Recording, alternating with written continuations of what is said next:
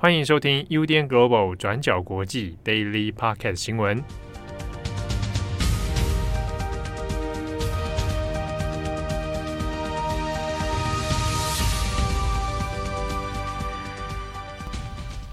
大家好，欢迎收听 UDN Global 转角国际 Daily Podcast 新闻。我是编辑会议，我是编辑佳琪。今天是一月十二号，星期三。那今天呢，我们有四则新闻要跟大家更新，那都是跟疫情相关的。好，首先第一则呢，我们要来看到的是关于中国天津的疫情状况。那中国的 Omicron 疫情呢，是在前几天的时候已经进逼到了临近北京的天津了。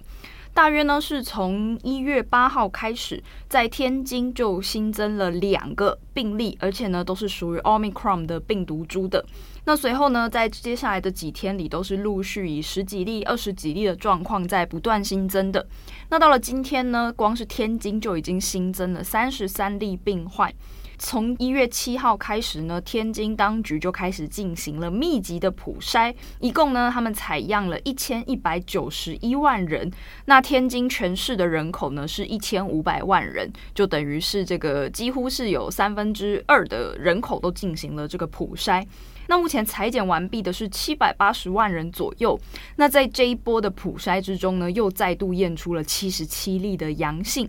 大部分呢都是位于津南、西青还有河西区，那其中大部分的传播链都是跟津南区是有关的，其中呢也有许多是中小学的学生染疫。那目前呢，天津的这个疫情让中国当局非常的担忧，因为天津离北京其实最快只需要半小时左右的车程，那两地的交通运输啊，还有人口流动的关系都是非常频繁密切的。那在接下来呢，中国还要准备这个北京冬奥，还有二十大会议，那因此呢，最近天津的这个疫情传播的情况，很有可能会对这些接下来的重要活动造成严重的影响。那目前呢，根据中国政府的说法，在铁路方面呢，已经停售了天津各车站到北京的车票。那天津的滨海机场、滨海国际机场，它也取消了大部分的航班。那通往北京和其他省份的这个省际客运，就是这个公路省际省际的这个公路客运，也几乎都已经全部暂停了。那至于一般市民呢，如果你想要开车离开天津的话，你也必须要持有四十八小时内的核酸阴性证明。那你的健康码也必须要是绿码。除此之外呢，现在你想要离开当地，你还需要经过当地的主管机关来做审批报备。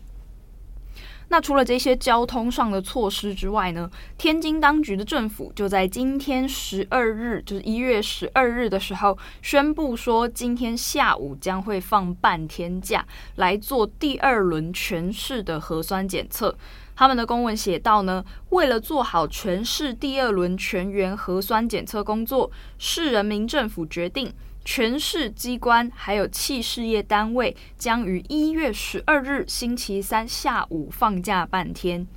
不过呢，其实这份公告是在今天早上才就发布的啊，就等于是今天早上通知说下午要放假，然后进行全市的核酸检测。那不过呢，也是因为这份通知来得太突然，有很多人呢都表示来不及准备。就像是在微博上就有人说，这个通知有点突然。之前的消息呢是截至昨天下午的发布会，都是说暂时只有三个区要做核酸，现在却发了市政府通知全市二筛。那也有人呢一直到早上十一点的时候都还发文说，我到现在都还在上班，什么时候能下班还不知道。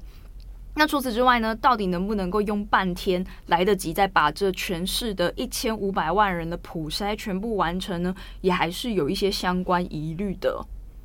当然，就包括说，因为过往你要做这种大规模的普筛式的这个核酸检验，其实呢都会需要花上两到三天的时间。那天津政府呢只放假半天就要做这个全市的筛检，到底有没有办法完成呢？呃，也是一个还不确定的事情啦。好，那接下来的第二则跟第三则，我们要来讲一下欧洲还有英国的疫情状况。那世界卫生组织在一月十一号星期二的时候表示，在未来两个月内，超过半数的欧洲人口都有可能会感染现在最新的 Omicron 变种病毒。所以，我们来整理一下有哪一些重点。那世界卫生组织欧洲区域主任克鲁格表示，在二零二二年的第一周，欧洲新增的确诊病例已经超过了七百万例。那在两周内是增加超过了一倍。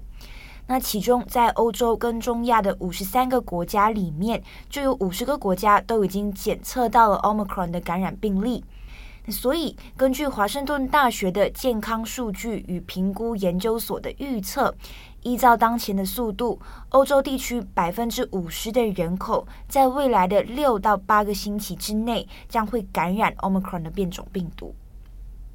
那如果是这样子的话，是否有机会把这个变种病毒当成地方性的疾病来对待呢？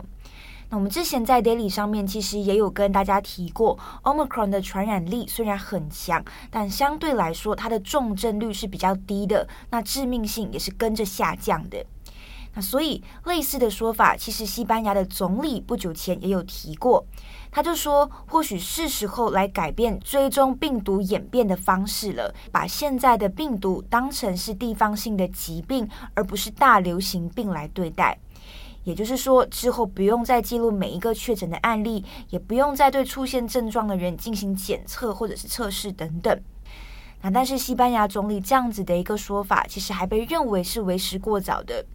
世界卫生组织就认为，目前的病毒还是存在着大量的不确定性。那而且这个病毒的演变速度其实是非常快，还没有达到可以被称为地方性疾病的时间点。你要在现阶段达成这样子的一个事情，还是有点困难的。好，那最后就是疫苗了。现在各国的政府都在呼吁民众出来施打疫苗，那完整接种疫苗的人也被呼吁说要去接种第三剂的加强剂。那但是不断施打加强剂的做法，可不可以在今年持续执行呢？世界卫生组织的技术顾问团队就有在声明中指出。目前的疫苗策略呢，是运用二零二零年底开发出来的疫苗，也就是不断接种更多的加强剂来防范新的变种病毒。但是这样子的一个做法，很有可能是已经过时，或者是没有办法持续太久的，因为病毒是不断在变异的。那目前情况，世界卫生组织的团队就认为有需要针对这个新的变种病毒来全面升级疫苗。把疫苗变成更好的一个版本，也就是说，现在的疫苗主要是具备防重症还有防死亡这样子的一个效力，但是呢，就希望新的疫苗可以在现有的基础上面，同时具备大幅降低传染的能力，就是直接断绝病毒的传播链，那这样子呢，才可以真正的降低社区传染率。那根据世界卫生组织的说法，目前全球一共有三百三十一个候选疫苗正在研发当中，所以今年我们也可以持续观望一下疫苗研发的状况。好，那下一个讲完欧洲，我们要来特别说一下英国。英国的首相强生在这几天就面临了倒阁危机。那主要是就有一封泄露的电子邮件，在一月十号的时候就爆出英国首相强生。在英国第一次封城期间，疑似违规参加了在唐宁街首相官邸举办的酒水派对。但是这封电子邮件不是强生本人写的，而是他的私人秘书在二零二零年五月写的一封电子邮件。那信件里面就邀请超过一百名幕僚参加这个酒水派对。那获邀者里面就包括强生还有他的妻子。那这封电子邮件传出来之后，在英国引起极大的争议。那因为当时候二零二零年的五月就是英国封城期间，那尤其这也牵涉到了首相的特权问题，所以英国的保守党议员们就表示要对强生发动不信任动议，要强生下台负责。好，我们来讲一下这个电子邮件的内容是什么。根据报道，强生的私人秘书呢，在二零二零年的五月二十号，透过电子邮件寄发邀请函给一百多位幕僚。那内容就有提到，这段日子我们无比的繁忙，我们认为是时候好好的享受这美好的天气。今天晚上在十号花园，也就是首相官邸花园，来上一杯酒水派对。那晚上六点的时候会开始入席，那你要带上自己的酒。那这是电子邮件的内容。那媒体也爆出，当天有四十多名幕僚聚集在这个花园里面开派对。那强生跟他的妻子也都有出席。那为什么这件事情会引起这么大的争议？主要是因为我们刚提到的，当时候英国是封城期间，那强生政府当时候就要求民众要遵守防疫的需求，但是自己却无视了这一项规定。那强生政府在当时候要求民众说，如果你要进行家庭社交的话，仅限两个人，而且只可以在户外见面，同时也要求你要维持社交距离至少两公尺。那即便是在工作场所，也只有在绝对必要的情况底下，你才可以进行面对面的会议。而且当时候英国很多学生都没有办法上学，酒吧跟餐厅也都是关门的状态。那甚至是当你的亲人过世的时候，民众基于防疫规定，可能也没有办法亲自跟亲人告别。那讽刺的也是，强生自己其实在二零二零年的三月才染疫住进加护病房。那这个事件当时也是引起国际紧张。那强生出院之后还强调，告诉民众说，各位一定要做好防疫措施。可是没有想到，在时隔两个月之后，就爆出强生自己违反规定，和一群幕僚在唐宁街又吃又喝。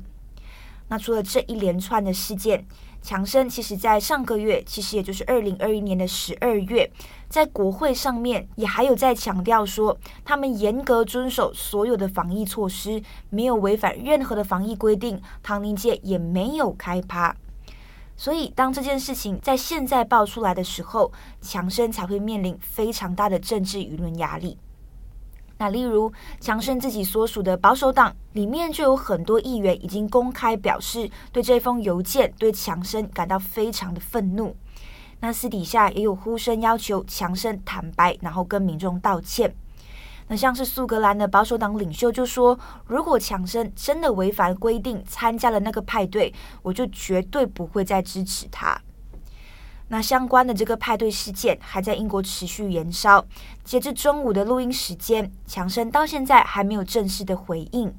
那如果我们根据各大报道的风向还有立场来看，这一些保守党的议员们其实也是打算对强生发动不信任的投票。那比较资深的保守党议员也有告诉《卫报》The Guardian，就说他们现在已经正在讨论要由谁来接替强生的位置，因为这一次强生下台只是迟早的时间问题。好，那最后一则呢，也还是一样跟疫情相关，不过我们来看一个比较有趣一点的讨论好了，就是呢，在加拿大的魁北克省，他们最近宣布未来想要开征所谓的这个防疫税。那根据法新社报道呢，是在昨天的时候，魁北克的省长他就率先发表了一这一项新的政策。他指出说呢，未来在魁北克，如果你是因为非医疗原因而拒绝接种第一剂疫苗的人，就必须要支付这个防疫税的这个费用。那尽管呢，目前魁北克他还在针对详细的措施内容，正在跟财政部啊，还有法律顾问啊等等进行讨论。不过呢，省长其实想要推动这个政策的心意是蛮坚定的，而且呢，他还加码表示说，这个防疫税应该会是一笔蛮大的款项。那不过呢，这个新闻跟这个新的政策就引起了蛮多的讨论啦。尤其是最严重的争议呢，就是有一些反对的人就认为说，你这样子推动防疫税，到底是不是有违宪的疑虑呢？禁止人民不打疫苗的权利，这样子是合法的吗？那在许多相关的报道中呢，都采访了一些加拿大的法律学者。例如呢，Alberta 大学的一名法学教授，他就在接受采访的时候表示说，他认为其实如果你一个政府不是因为医疗原因而单纯就是拒绝接种疫苗的人征税，这个东西到底合不合宪？其实呢，还是要取决于条文的写法，还有你真正的实施方式的。还有提到说呢，只要这个费用如果呢是没有跟当地的医疗健保有所挂钩的话，其实是不会违反加拿大卫生法的。那不过呢，在宪法层次上，这件事情有没有违背人的基本权益，还有比方说像是人身自由等等的问题呢，也都还是要再看这个防疫税的详细规定是怎么写的。那不过呢，这名法学教授他还有提到说，这样子的措施看起来在当地确实还是蛮激进的，也有可能呢会导致舆论，包括说支持疫苗方或者是对疫苗比较有疑虑的一些反对方，两边的冲突也有可能会更加的分化。那我也不知道大家对于这件事情的意见是怎么样啊？如果就是。之后不是因为医疗的因素而拒绝接种第一剂疫苗的话，你赞不赞成？就是他们要就是加开一个防疫税，就是这些人必须要被处罚。我觉得这很为难的、欸，因为这有点像是你把什么东西摆在你的优先位置嘛。有些人是觉得说自由最重要，嗯、所以你就要保障这一些人的权利。但如果按在现在亚洲国家来看，我们都觉得说，哎，安全跟健康最重要，所以现在就是要全民防疫。那自由这个东西就会被摆在相对后面的一个位置。所以我很觉得很看各国的国情。另外也有一个蛮有趣的点啊，就有人说疫苗跟口罩是两个不同的概念，他支持所有人都应该要戴口罩，因为口罩是你防止把病毒传染出去的东西。但他觉得疫苗这个东西就应该是个人身体个人承担，因为你就算打了疫苗，你还是有可能染疫，还是有可能传染给别人。你打疫苗的方式只是降低那个重症率，还有医疗人员的负担。就如果大家都不打疫苗，大家都重症，可能会对医疗系统造成负荷。可是呢，他就算你打了疫苗，你还是有可能会把这个疾病，你还是有可能会染疫嘛，你还是有可能会散播病毒。也有人提出这两个应该要用不同的的层级来看待。那另外我还找到一个蛮有趣的资料啦，就是其实呢，除了加拿大魁北克省之外，其实现在全世界都有很多不同的国家都在用各种形式来对于非医疗原因却拒打疫苗的人来提供一些处罚。比方说呢，像是路透社的报道，他们就有提到说呢，从二月开始，在奥地利，如果你已经满十四岁以上，而且呢，你也是一样，就是因为非医疗原因而拒绝打疫苗的话，你每三个月都会面临一个罚款。那除此之外呢，新加坡也在去年十一月的时候推动了一个新的政策，就是呢，一样，如果你也是因为特定原因，但是呃，如果你也是因为非医疗原因，但是你不愿意接种疫苗的人，他们呢必须要自己支付。如果你未来染疫的话，你必须要自己支付所有相关的医疗费用。这也是算是一种变相的去惩罚这些不愿意施打疫苗的人了。我觉得你刚刚提到的那个疫苗跟口罩分开这个这个观念，我觉得还蛮有趣的。然后另外我也在想的是，刚刚你讲了，我觉得现在全球也比较讽刺的事情，就是我们之前有提到，就是疫苗分配非常不平均的一个问题。嗯，那像是可能在加拿大这些相对来说资源跟你疫苗量非常充足的情况下，那人民有选择打跟不打的各种权利嘛。嗯，但是对于可能比较呃。落后的国家，比较发展中的国家，他们可能没有钱，或者是没有办法拿到疫苗，人民却面临你要打，可是却没有疫苗可以打的问题。嗯，所以各种状况现在摆起来也是觉得蛮讽刺的。嗯，嗯，也不知道大家对这件事情的观念是怎么样，就是你支不支持罚款这件事情，或者是你支不支持这个疫苗税、防防疫税的这个相关规定？好啦，我是觉得还蛮有意思的，也欢迎大家来跟我们就是分享讨论。嗯。好了，那以上就是今天的几则国际新闻。我是编辑佳琪，我是编辑慧仪，我们下次见，拜拜，拜拜。感谢大家的收听，想知道更多详细内容，请上网搜寻转角国际。